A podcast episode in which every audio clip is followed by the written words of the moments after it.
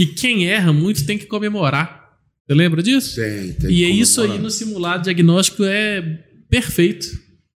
Certo? Se eu chego aqui no, no simulado inicial e erro muito, é bom porque eu sei por onde começar, para onde começar, para onde apontar meu nariz na hora de chutar, né?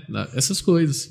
É, a pessoa não pode ficar sempre errando muito, né? Mas assim, ela tem que comemorar os erros também. Do mesmo jeito que ela comemora os acertos, ela tem que comemorar os erros por causa disso que você relembrou, né? Porque é um momento que a pessoa vai identificar algo que ela precisa melhorar. Uhum.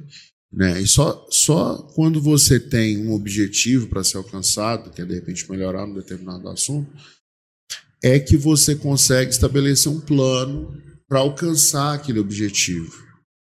E aí uma pessoa te ajudando do lado é, faz muito bem o papel de garantir que a sua execução do plano está boa. Você está seguindo o plano da maneira correta, né? Uhum. É, e, e, a gente fala assim, os, os, alunos, ah, mas quem vai me ajudar? Eu não tenho tutor e tal. É, tem outros colegas, né, que estão estudando com você, que vão te ajudar também, que você pode é, montar aí grupos de estudo, enfim. Dá para conseguir mais gente, né, desde que você tenha um objetivo comum. Tem que chamar pessoas que estão alinhadas com aquele objetivo, né? Partilhar suas ações, né, mostrar, saber, comparar.